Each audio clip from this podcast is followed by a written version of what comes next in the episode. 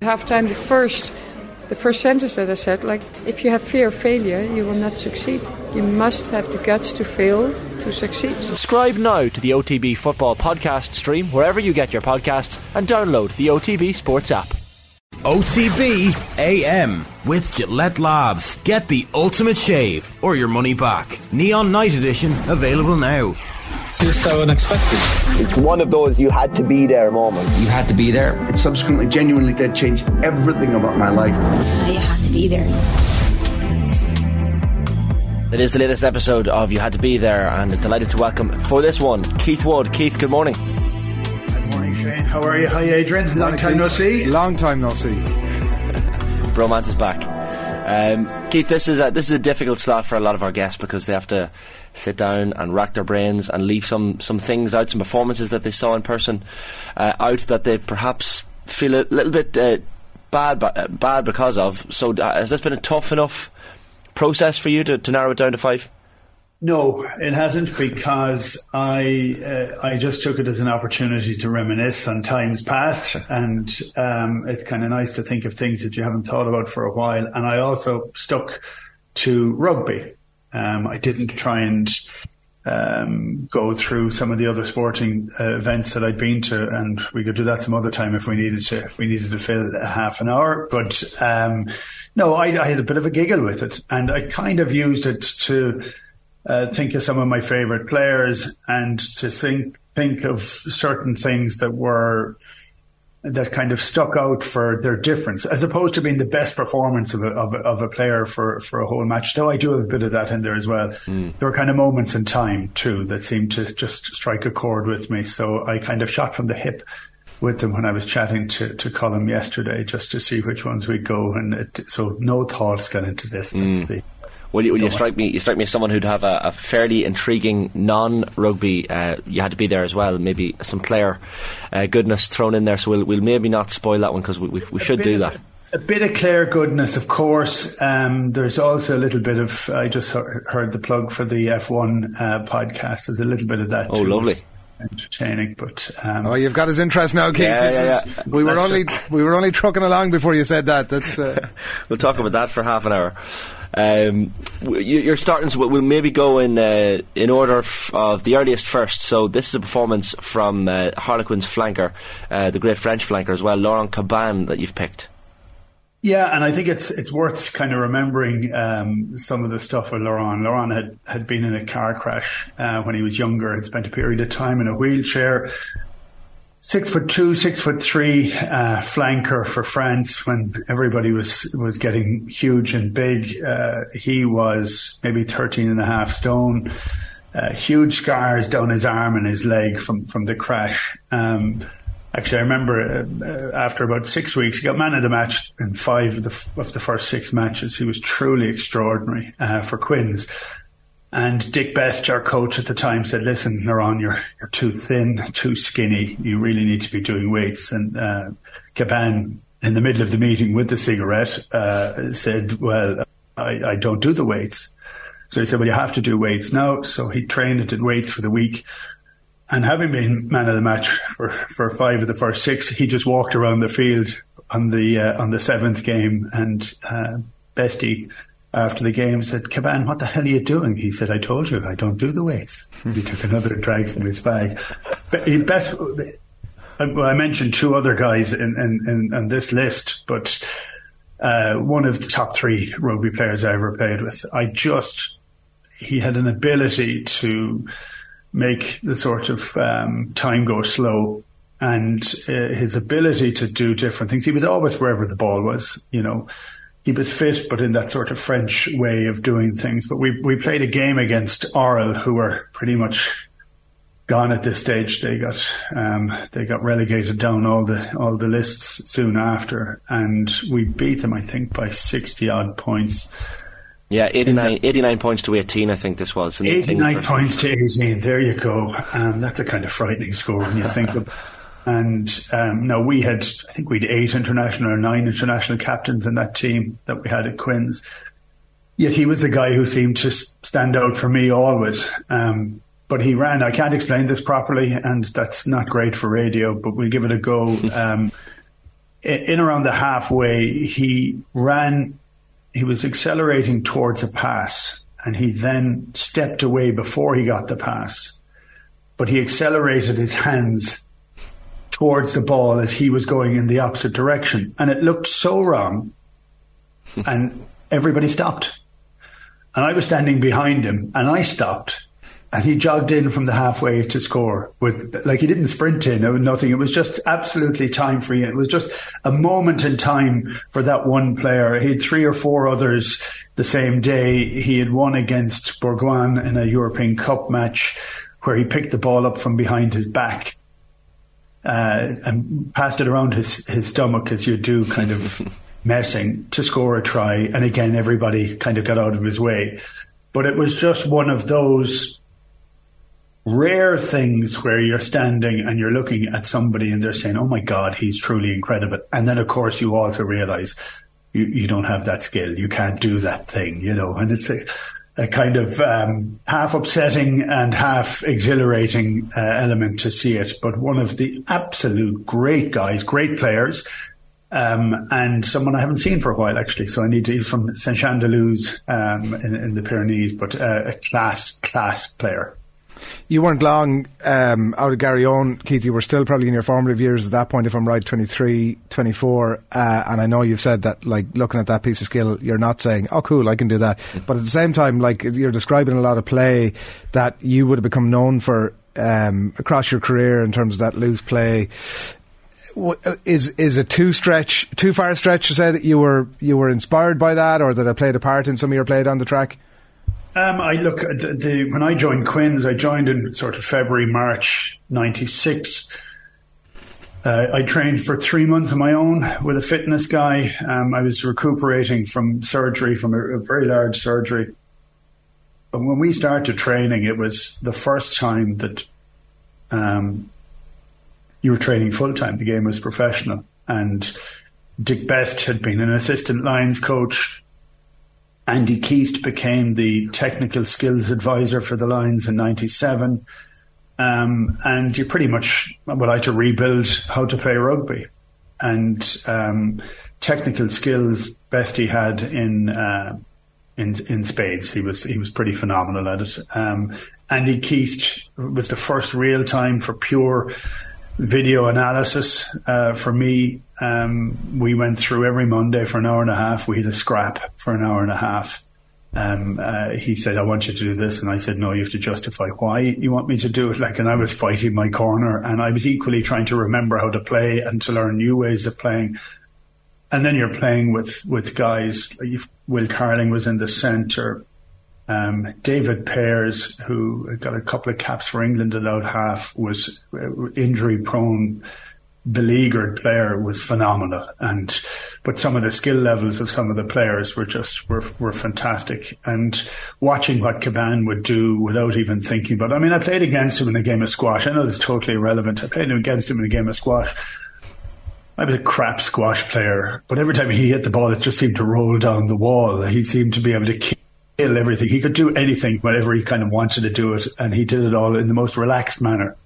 One of those annoying people that's just good at everything they put their put their hand to. Yeah, it, oh, was extraordinary, truly extraordinary. It, there's that, that we had that image up on screen there of of Laurent Cabannes in that famous iconic Quins jersey with the massive white collar. You've got the gum shield coming out of his mouth as well. He's just oozes French it wasn't so much a jersey as a curtain. it's a curtain. It is like, and it's got the colours as well. Your your granny's curtain, but it's um, yeah, those jerseys didn't shrink either. Um, I mean, they they could have been made into a quilt afterwards, and they were quilted. They were built in squares, so was oh. quite something. Yeah, it's just there was obviously no science put behind the jerseys back then in terms of sweat technology. Uh, but yeah, that's an amazing pick, and even the fact, as you say, uh, Woody, as well, that he was in that car accident in 1990, goes on, and even the following year plays in the World Cup in '91, plays again in the World Cup in '95 when, when France finished finished third. So uh, an incredible career.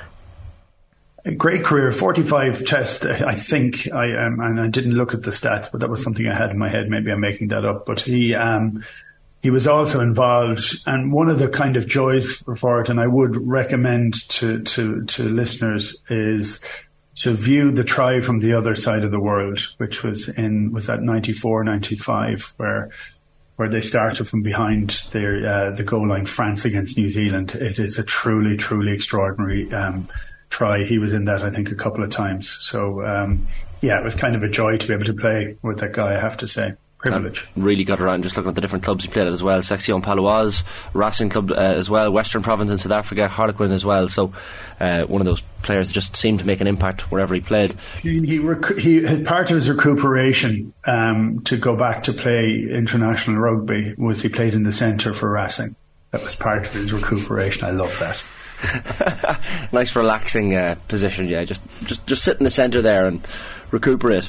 Um, he's just yeah, it's an extraordinary. I think it's 49 caps for France, two tries scored from 87 to 97, according to the, the, the stats I have in front of me, and played five, uh, six times at the Five Nations as well uh, between 91 and 96. Uh, winning team, of course, in 1993. So Laurent Cabannes, uh, brilliant career, and uh, that's the game we're, we're mentioning this morning. Harlequins against Orrell in 1996. Your second pick then, Keith, uh, for going in order was in 1999 2000, that season. Uh, this is Mick Galwey captaincy, of course, from Munster against Saracens, and the, and the, game in particular you've picked is the 35 points to 34 win in the Heineken Cup. It's uh, November 1999, I think it is. 1999, um, and I wanted to pick this just for pure captaincy, actually. Mm. And um, we had, uh, I think Munster were just beginning to change how they were viewing um, some of these games and these matches. Um, reminded of this fact during the week. I had a chat with Declan Kidney during the week. Um, uh, we are just kind of chatting through different things, but uh, the attitude had started to change. You're suddenly beginning to win some games. Um, but to be playing Sarries in Thomond, um, I don't know if this is entirely true, and my memory could be failing me on it, but I think after this match, was the first time that "Stand Up and Fight" was sung by Brian O'Brien in the changing room. Right. Um, I, I, believe that to be to be the case. I'm not 100 percent certain on that. Um, but we it was a great game, like a really great game. Sarries had a, had a cracking team, and um, it, was, it was a huge part of the Munster journey that was that was required was to get these big wins against English teams and um, and you're at home and you don't want to lose, and everything's going well, and we're we're there or thereabouts, but it's so tight. Oh, the game is tight all the way, and I make a stupid mistake. Um, I come out of the line to to kind of smash somebody, and the ball's passed back inside. I think to Mark Mapletoft, and they score under the post, and it's it's a, stu- it's a stupid try. It's one out of fatigue um, and thinking that you can maybe have an impact and this is the opportunity rather than being fully coordinated. And it was at the sort of the start of the, the big defensive line. So that's when we were making those mistakes all the time, really, if we're honest. Mm-hmm. But I remember jogging back behind the, the post and I was, Jesus Christ, this is entirely my fault. And, um, there's three minutes to go in the game. And, um, we've now gone, um, six points behind and uh, you know we're dead and buried pretty much. And Mick Galwey just I remember it as clearly as if it was yesterday. He called everybody in and he said, "Right, forget about that. That's gone. Um, this is what's going to happen. Um, we're going to kick off. Uh, Roger's going to put." Um, uh, is going to put the ball up into the air. We're going to catch it. Langford, you have to get the ball back and we hold on to it until we get a penalty. Then we kick into touch and we hold on to it until we get another penalty and we kick it to five metres out. And then we're going to score from the resulting maul. And it was as if it was, he'd seen it before, you know, and every single part of it, every single part of it happened. So there was maybe 30 or 40 things had to happen. And every single one of them happened.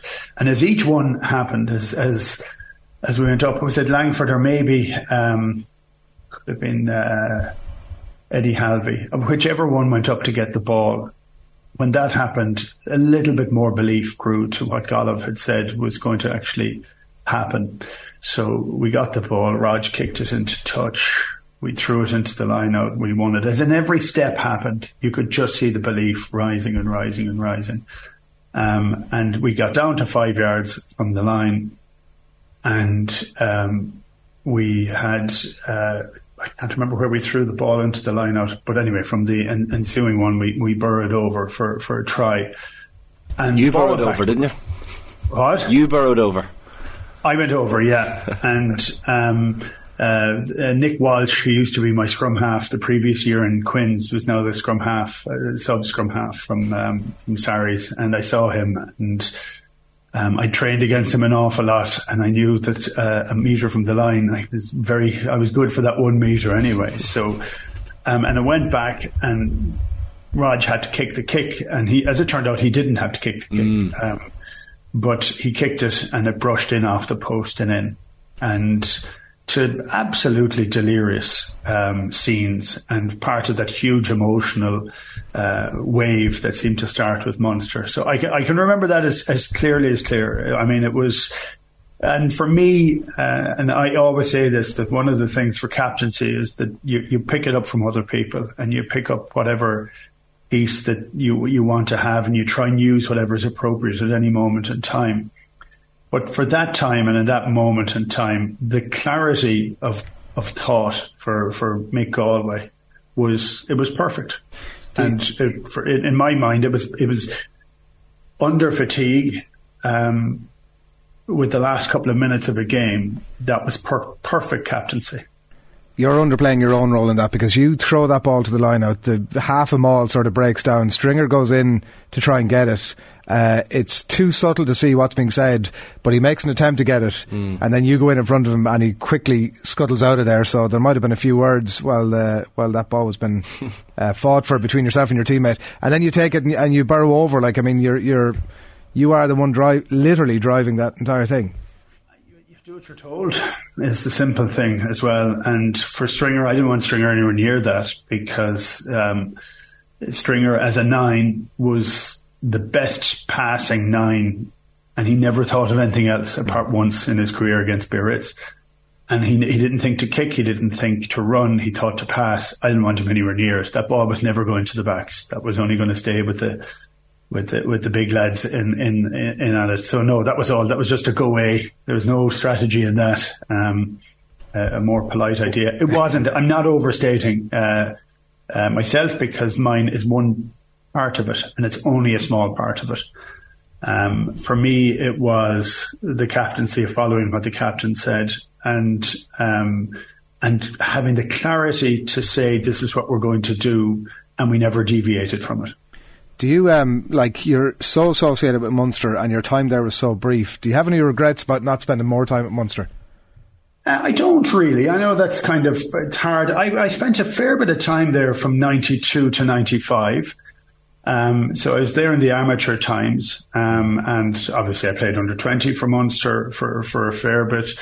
I went to I went to Quins because I, I, the IRFU wouldn't give me a contract. It was a very simple thing. I had two contract offers in the UK. I didn't have any in Ireland, um, uh, and I wanted to play professional rugby. And Quins gave me the start. And when I came back for that one year, it was one of those perfect confluence uh, of events where there was no relegation that one year.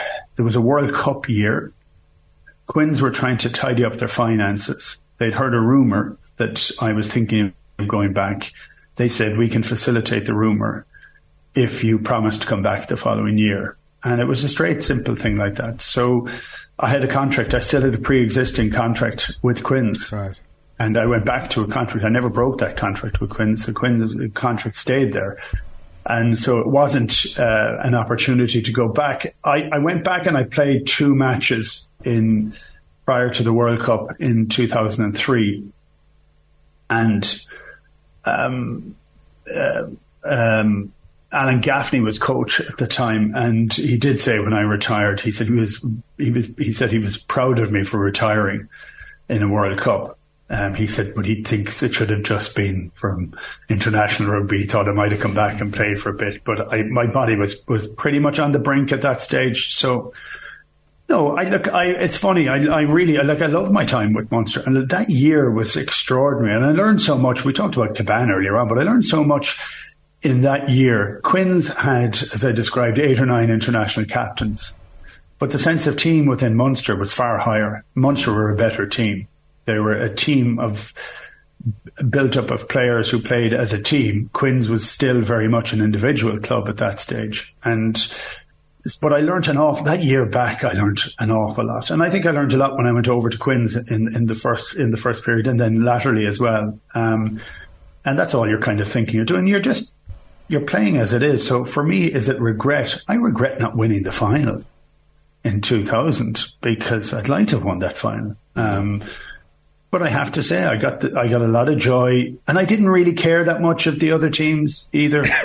didn't even care that much you know, when you're going, you're playing for them. But after that, I think it, it reignited um, a joy I had for the province. And that was the first team I looked for after every result afterwards. So when I saw them winning, so losing in 2002 was very hard, but winning in 2006, 2008 was extraordinary. And I was, you know, I went to the 2008 game and it was, it was magnificent, you know, and, um, like I was long retired at that stage. So yeah, no, I, I don't know that I regret it, but um, I wish I'd won in 2000, that's for certain. Mm. I should mention as well that the, the scoreline I said at the start 35 34, that was, of course, the away game against Saracens, and you had your battles with them, with them that season. That was the away game in November, but we're talking about the, the Thomond Park game, which was January uh, 8th, 2000, 31 points to 30. And as you say, Woody, like, the, the players in that Saracens team, and even that kick at the end. So, uh, as you say, as it turned out, a one point defeat would have been enough to top the pool regardless of what Saracens did in, Saracens did in their final game. But I mean, I think Declan Kidney knew that on the sideline, but but Ronan McGarry certainly wasn't aware of that. No, and I think we're, there was a great innocence to that moment in time too, as to, you know, everybody knows the outcome of every game before it happens at this stage, but we were kind of too busy just going to go and play it. I had a great chat with Francois Pienaar lately. I can't remember whether Francois played that game. I think he did, but, um, he said he doesn't have any good memories of coming over to Limerick. He, every time he came over, somebody treated him with a high level of disrespect in the field. So, um, which I think he wears that badge well too. Hundred percent, and uh, it's just one of those great. You look at the uh, that Munster team, um, incredible. Uh, the names on that list, even the young lads like O'Gara Stringer, Horgan, Wallace, all 23 years or younger, and then you have, as you said, the veterans like like Gaillimh and Claw uh, Axel Foley as well. I mean, it's just such a brilliant team. And, and I think you were 66 to 1 outsiders, I read somewhere, to, to win the Heineken Cup that year. I know that there was the final disappointment, but there's that story of yourself, I think it was, and John Langford um, at the start of that season suggesting Munster should win every game in the, in the season. And, and I think there might have been a few giggles or uh, players that maybe weren't on the same wavelength of thinking as yourselves. Yeah, I think it was. I, mean, i only kind of mentioned this, I think, because Rog said it in his book or, or, one or one of those things. But it was a, it was an unusual time. It was, um, it was also a slightly kind of uh, don't say you're better than anybody else kind of mm. attitude, and it was one of those things that kind of needed to go. Um, like I would have always, uh, I'd always talk back on that period of time. It was funny because you want to play and you want to win every game. Uh, that wasn't necessarily the attitude. It, it, yes, you wanted to win, but you didn't want to talk about it. That needed to break, definitely. But I think when Langford came along, um, like Langford had played a few times for, for Australia, um, but his attitude and attention to detail at training for a guy who was tall. He was sort of six six or so. Um, very thin, very fit, um, very good in the line out, very good tackler, but didn't have a lot of the other skills. Um, so he wasn't a, a, very good ball carrier. He wasn't that shape. Um, he wasn't very fast, even though he's incredibly fit. But his attention to detail for his job and his role was just so far beyond anybody else, any of the rest of us. It was just so far beyond anything. That was a shock to an awful lot of players. So when he said anything at that stage, and this was a couple of weeks after training for the first time, they'd already seen that, wow, this guy's on a different level. And when he talked as well, it just became very different. Mm. And those leadership skills you, you, picked up yourself when you later became captain as well lead us nicely into the, the third pick because it's um, it's Brian O'Driscoll, and it's a f- reasonably famous game, I think. Ireland 27, France 25. This was the Six Nations in March of 2000, and of course, the 21 year old Bod uh, with a hat trick of tries and, and, planting himself in Irish rugby history and, and, really launching himself into the arena of, of world renown, I guess, Keith. This was um, quite an incredible performance. It was an incredible performance. Um, the last time Ireland had beaten France was um, um, was 1972. It was a couple of days after I was born, I think, and um, so um, it was 28. It had been 28 years since we'd won there. Um, two years previously, um, the papers had been writing about the fact that this was the first time a team was going to be beaten by 100 points in the Five Nations when we were going to, to, to France. We lost that game by two points. I think we lost the next game the year after in Dublin by a point. We'd been poor uh, against France for a long time. And uh, I remember that game very, very clearly. That we it was the fastest opening twenty minutes. Um, I can't remember the scores. I never remember those. I remember the emotions. Actually, that's how I kind of think of things, and maybe the level of tiredness and fatigue that was there. But after twenty minutes, I was bollocksed. Mm-hmm. And I was st- running up to a line out um, that had been kicked out by by France, and, and um, I was going to throw it in. So I was jogging up to it, and I was jogging up to it slowly and I turned around like they were a little bit in the lead, but not a, not a huge amount. And we'd never we'd never survived that level of play before that that pace. That had always blown us away. And I remember standing up, picking up the ball, and my back was to everybody all the time. And I picked it up and I turned around to throw it into the line. And the only people that were there were Irish forwards. The French were all over the field, lying on the ground. Um, they were wrecked as well, and and I remember saying it and pulling the guys in at the time and just saying, um, lads, we, um, I think we have them. We have them here. I think we can, uh, they're doubting themselves, you know, and, and, but that seems fantastic. And we win the game. And, um, we won the game because Brian O'Driscoll scored a hat trick of the most ludicrous standard of tries. Now there were good running lines by players, and you know he didn't do it on his own, but it was the the coming of age of a young guy. And I remember thinking on the field at the time, and I and I do remember it, it was a real time feeling that actually we can do it because we had him there. Mm. And and I often said this: if you took away the three tries from Drico that day it was the best performance of any Irish rugby player ever, anyway, notwithstanding the three tries. And he scores a hat trick. And we win by two points. It isn't as if we we coasted to victory. It was horrible. It was a horrible day. It was uh, in terms of emotion. This this trying to get the monkey off your back, trying to have that that element. It required the most extraordinary brilliance of a young player, and we still only won by two points that that frightened me an awful lot. And the only upside for that is we backed it up the following year and we beat them the following year as well. There was something wonderful that we had broken it and then we backed it up. Uh, people tend to reflect on that at this remove as sort of the arrival of Brian O'Driscoll. But he'd obviously played games before that. It was he'd played eight tests before it. Um, he had only scored one try over that time against America in the World Cup. Um, he'd been playing for Leinster under Matt Williams, and it was just interesting to note your point there about if he hadn't scored the tries, it still would have been an unbelievable um, performance. Was it? Was it a standout? Was had you guys within the group started to talk about him or think about him that this might be in him, or was this a surprise to you?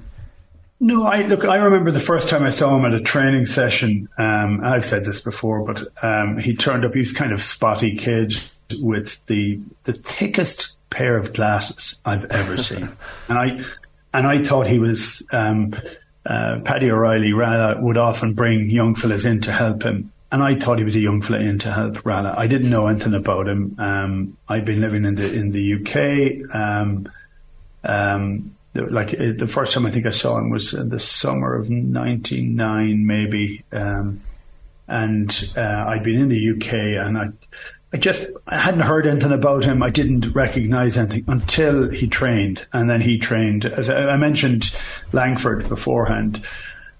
Langford trained that way because of a lifetime of experience. Um, Drico trained that way because he was a kid with a different standard, and he he was extraordinary.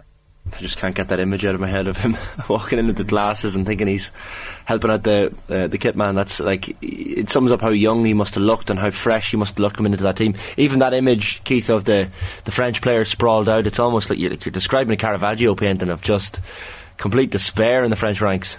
Well, I remember describing. Uh, I was lying on the ground again um, when Drico scored the hat trick, the third try, and I described it as the, the, the punch that Ali never threw. Um, like it, it, was almost uh, nobody could lay a hand on him, and it was again it was operating differently. There's people making a bit of an effort to tackle him, but they're not even in the same postcode. Mm. Uh, as you said, there were other good performances. Even what, I was watching back the first try there last night, and Malo, Mal O'Kelly has some beautiful skill, lo- lovely little skip pass in, involved in that, and even yourself, you drew in uh, Marc Dal Maso, who I think was your opposite number that day. So that opening try was, was, was brilliantly worked, and even David Humphreys' performance as well. He nails the penalty from from 40 metres out to, to, I guess, clinch the game. He had a couple of dodgy uh, drop goal attempts after that, but it's amazing how there were other brilliant performances, just completely overshadowed by, by what Brian did that day. Yeah, I think so. And, you know, um, if ever there's a guy that lived up to the hype afterwards, it was Drico. and, you know, that was him launching on the world stage. And he then backed it up for another 10 or 12 years after it. Mm.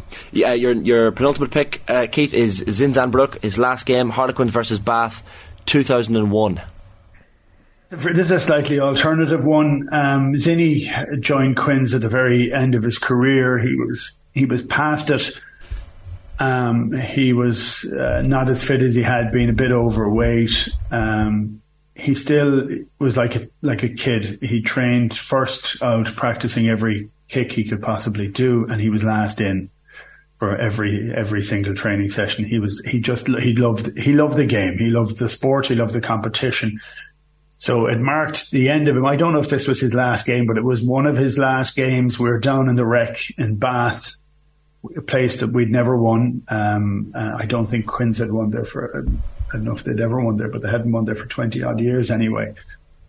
Um, and with 25 minutes to go, Zinny was gone. Right, he was just he was knackered. There was um, he'd no no energy. Uh, he was walking around the field at this stage, and for some strange reason, um, Bath we were on the 22, and Bath were on a huge. Uh, we are defending on a huge drive, and so they did a, a switch pass to hit one of the centres to run a really really good hard line and Zinny hit him, probably be a high tackle now, but across the chest at full tilt, um, but not like a, a heavy hit falling into it, right?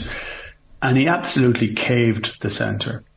And there was a ruck went over it, and they went across the field, they went over and back. And it, in that period of time, it took Zinny maybe 60 seconds to stand up again. And they did another switch, and he'd only just got back onto his feet and they ran at him again. And he absolutely killed one of the flankers this time. And the third, third play, another four uh, phases later, they did the exact same thing, and Zinny killed them again on the third time. And he had that moved off that one step. It had taken him the whole time to get up to do it. And when everybody piled in over, the ball was spilt down. We were getting ready to go into the scrum and I'm ready to hit the scrum. And I said, hang on, ref, just give me a second. I need to get my flanker because Zinny was playing wing forward that day. And Zinny crawled on his hands and knees five meters to get onto the side of the scrum. He couldn't, he couldn't get up after the third tackle. And I remember thinking, this was a guy who was known for the most flamboyant skill of all time. And uh, he was taken off immediately after that. I mean, he couldn't walk after it. And it was at the full end of his career. But he had huge highs in his career and he would have been known for his tackling, but he was known for his outrageous skill beforehand. But at that moment and in that time, he was the key component to, to take the wind out of Bath's sails. And we beat them for the first time in whatever it was, 20 years. And for me, I just think it was a joy that I got to play with someone like him. And I never saw him at his best. I did playing against him um, he was extraordinary. Played against him a few times for Ireland. He was just he was incredible. But um, I do kind of cherish that fact that I got that chance to play with some of those greats. I think we, we, picked your or you picked your, your best fifteen you played against. I think it was, and certainly Zinzan Brooke was was uh, given the nod in that one. And it's just he strikes me as one of these people, Keith, like as you say, a, a real hard man on the pitch, but total gentleman off it. Gentleman, mad GAA fan, played Gaelic football for eight or ten years down in Southern Hemisphere. Was great friends with the McCahills, uh, his next door neighbours down in, in Auckland. Marist. Marist, yeah, and they brought him. They brought him uh, to to play in the Gaelic football. They won a load of championship championships down there. Um, uh, just truly, truly extraordinary, actually. Um, if you look at any of the rugby that he played, some of the things that he did, look at the highlight reel for him. It's mm. pretty amazing. Crazy. I, I won a New Zealand championship with Bernie McCahill at midfield, Keith. It's my, Did you uh, really? My claim to fame, yeah. I mean, I won the New Zealand championship because Bernie McCahill was at midfield. well, well, Bernie, um, uh, Bernie was one of my coach coaches in Quins. Um, he was Seanie, Seanie, his brother played with Munster and got one cap for, mm. for Ireland. Uh, Bernie was in that World Cup winning squad in 87 uh, as a very talented centre. And we ended up having quite a Kiwi um, uh, element into Quins at one stage. We John Gallagher, Kip Gallagher, um, famous for running fullback. Um, his actually father was from Limerick. Um, and uh, he was our director of rugby, and Bernie was was one of the coaches, and Zinny was there at the same time that's certainly one of the highlights of, of Adrian Barry's he was class, sporting he was career. a class actor. Our initiation ceremony after joining the club was to go up to the clubhouse after your first match. Uh, if you had made your debut that day, you would take your top off, as would Bernie, and in front of everybody that was there on that day, which would be a fairly healthy Irish community, he would lead you in the haka. And there was no, uh, there was no messing around. Like it wasn't like a bit Seriously? of a jokey thing. It was get this done and follow as I do, and uh, and very much that the case on the pitch as well. Jesus, uh, the haka was never jokey for those guys. No. I once I got Zinny to do the haka in Mournes and the Weir um, uh, in Bridge at one stage in the snug. Which is quite intimidating because no matter where you were, you couldn't be far far enough away from him. Yeah, definitely intimidating for the people outside the snug who couldn't uh, see it; they could just hear it. Um, your, your final pick uh, Keith, uh, is Eric Miller and Anthony Foley's performances, but it's your try against England in 2001. This is a, a famous moment. Yeah, I just I like it as a moment in time, and I like it for me, but and that's fine. But I, I like it for the simplicity of elements of it. Um, that's 2001 uh, foot and mouth game, but it was We'd used that line out about three years before, and what we'd started doing at that stage, we had about 250 line out moves, and we, we tried to simplify it down, and we might use 10 or 15 for any particular game so that you could chop and change them from one game to the next so that opposition wouldn't have known exactly what you were doing. We practiced it that morning under the under the stand, and we practiced it once in the warm up, and um, it's a bloody good try. And it was we hadn't beaten England since '94, and I was on the bench the, the last time we'd beaten them beforehand, and um, we wanted to keep it simple, and we thought this was a good chance and a good opportunity. We had a game plan that was targeting guys, some of the guys that we toured with with the Lions that summer. Um, their confidence was a little bit low. We wanted to make certain we could get it lower we did whatever was possible. We said we'd do simple things for that. So simple for me was throwing to Mick Galwey. Galwey gets the second mention for this one. Hmm. Um, um, he passed it on to Anthony Foley. And uh, if I bypass Foley for a moment and talk about Eric Miller, Eric was standing two two further back, I think and Eric just put his hand in. He wasn't. It was it would have been considered a very subtle obstruction, um, but he just manoeuvred himself into a position of where people had to go around him. And if you're going around somebody, you don't get there in time from a five meter uh, line out. Well, he held back Richard Hill, I think, as well. he did, and holding back Richard Hill is never a bad thing because Hilly, Hilly was Hilly was in that. Um, that best 15 as well, if I remember rightly. Mm. Um, Hilly was absolute class. Um, but it was Foley got the ball, and it was the the way Foley passed the ball.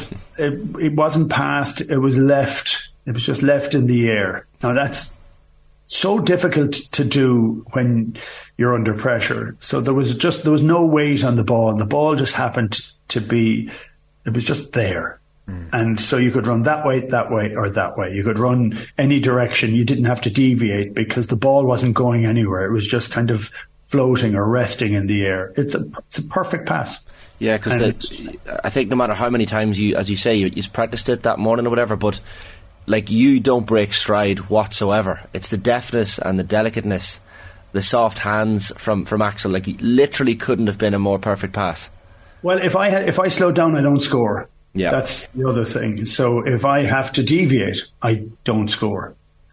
And um, so, no, it doesn't mean we don't score. We might rock it over and score then afterwards, but I don't score that directly. Um, it, the key to it is not having to adjust at all, and it's just that ball floating in space. It was magic. Do you remember the moments uh, immediately after the try? Because obviously the crowd are going absolutely berserk. Commentary team are losing it as well. But it, it, can you take yourself back there at the speed of thought, or is it just all a blur? Um, no, it's not. It, for me, it's it, there's uh, it's a joy. It's a, the joy of scoring, and it's. I'm going to say it's not. It's not selfish. It's not of, of me scoring, and I'm, and people might dispute that or not, but it isn't. It's you're scoring, right? And uh, I can tell you there was an awful lot of uh, hurt in around that period of time because we hadn't we hadn't won. Um, we were trying to, you know, get our act together. It was very difficult. Um, uh, you just want to get back, and uh, the old uh, adage in, in, in rugby of, of you know the score isn't over until you've collected the ball from the kickoff and got back down the field again. You know, and it's all then about your concentration of the next thing. But I will tell you that the noise in Old Lansdowne Road in particular was just of such a level, such a cacophony of sound, of a high and a low. Um, there was a kind of bu- a, a, a pulsing um, energy to, um, to to that stadium. I mean, it was it was fantastic. I met a couple of guys who told me afterwards that they climbed in over the fence and dug up that part of the ground and started their garden on that area where we scored. I don't know whether it was true or not, but it was a good it was a good story. Probably true at that time. Yeah. What? what di- so when you take that ball, as, that ball, as you say, when you're coming around the corner and it's hanging in the air, and Neil Back is lining himself up for you, uh, like he just he didn't stand a chance. He sort of almost because the force you were running at him, he almost had to had no option but to roll you over the line. And I think might have been Wilkinson was sort of standing there as well. How quickly in that coming around the corner, ball suspended in the air, did you think I'm in? You, I, I never think I never thought it until you're over the line, and I used practice, uh, uh, you know, carrying the ball at pace all the time. I would have always said it was a the hand-eye coordination. I, I got that a bit from um, from hurling, definitely, and that's again the joy of a perfect pass, but also the idea to be able to catch it without having to slow down. That would have been a strength. Um, and I would have considered that the perfect point of contact, and I would have practiced it always, to, was to have, was almost a stamp on their toe so that I'm in that powerful forward position as opposed to further back and I can be knocked over. So my center of gravity needs to be pretty much over my hip. Um, on the point of contact so that you can bounce off it or not. Um, but uh, Neil Back was a foot behind where he needed to be, and so after that he he couldn't stop me. So then it was, but that all happens in a in a blur. You know, there's not a huge amount of thought in that process. I think I'm right in saying as well it was a special day for you overall because you'd overtaken Ken Kennedy is the Ireland's most capped hooker that day, and I think Tom Kiernan uh, the captaincy record went as well. So a number of things for th- for that uh, reason that day was special Well, for I, I never I never knew any of those. Um, I never thought about those at the time, and people would bring them up. But and so I may have known it at the time, but I never, I actually never thought anything like that. I was interested when I, I bumped into Ken Kennedy um, later on that evening, and he hit me a dig for passing out his record, which was quite entertaining. I couldn't hit him back; he was a much older man. But, um, It wasn't that it didn't cross your mind. yeah, yeah. too hard, you know. So, um, so that was kind of entertaining after a fact. But no, you never really think of those things too much. Yeah, you know, absolutely. and, Really enjoyed that, Keith. Some more, uh, fan, more fans chat than than than players chat, and it's nice after the fact, but not when you're doing it at the time. Yeah, good to remember all these memories as well. It's uh, a really special episode, and we'll, we'll have to get you back on, Keith, for sure for your uh, for your non-rugby picks as well, if you're up for it. Brilliant. Anytime, lads. As always. Great stuff, Keith. Let's thanks a million. That is the latest episode of You Had to Be There. Too so unexpected. It's one of those you had to be there moments. You had to be there. It subsequently genuinely did change everything about my life. You had to be there.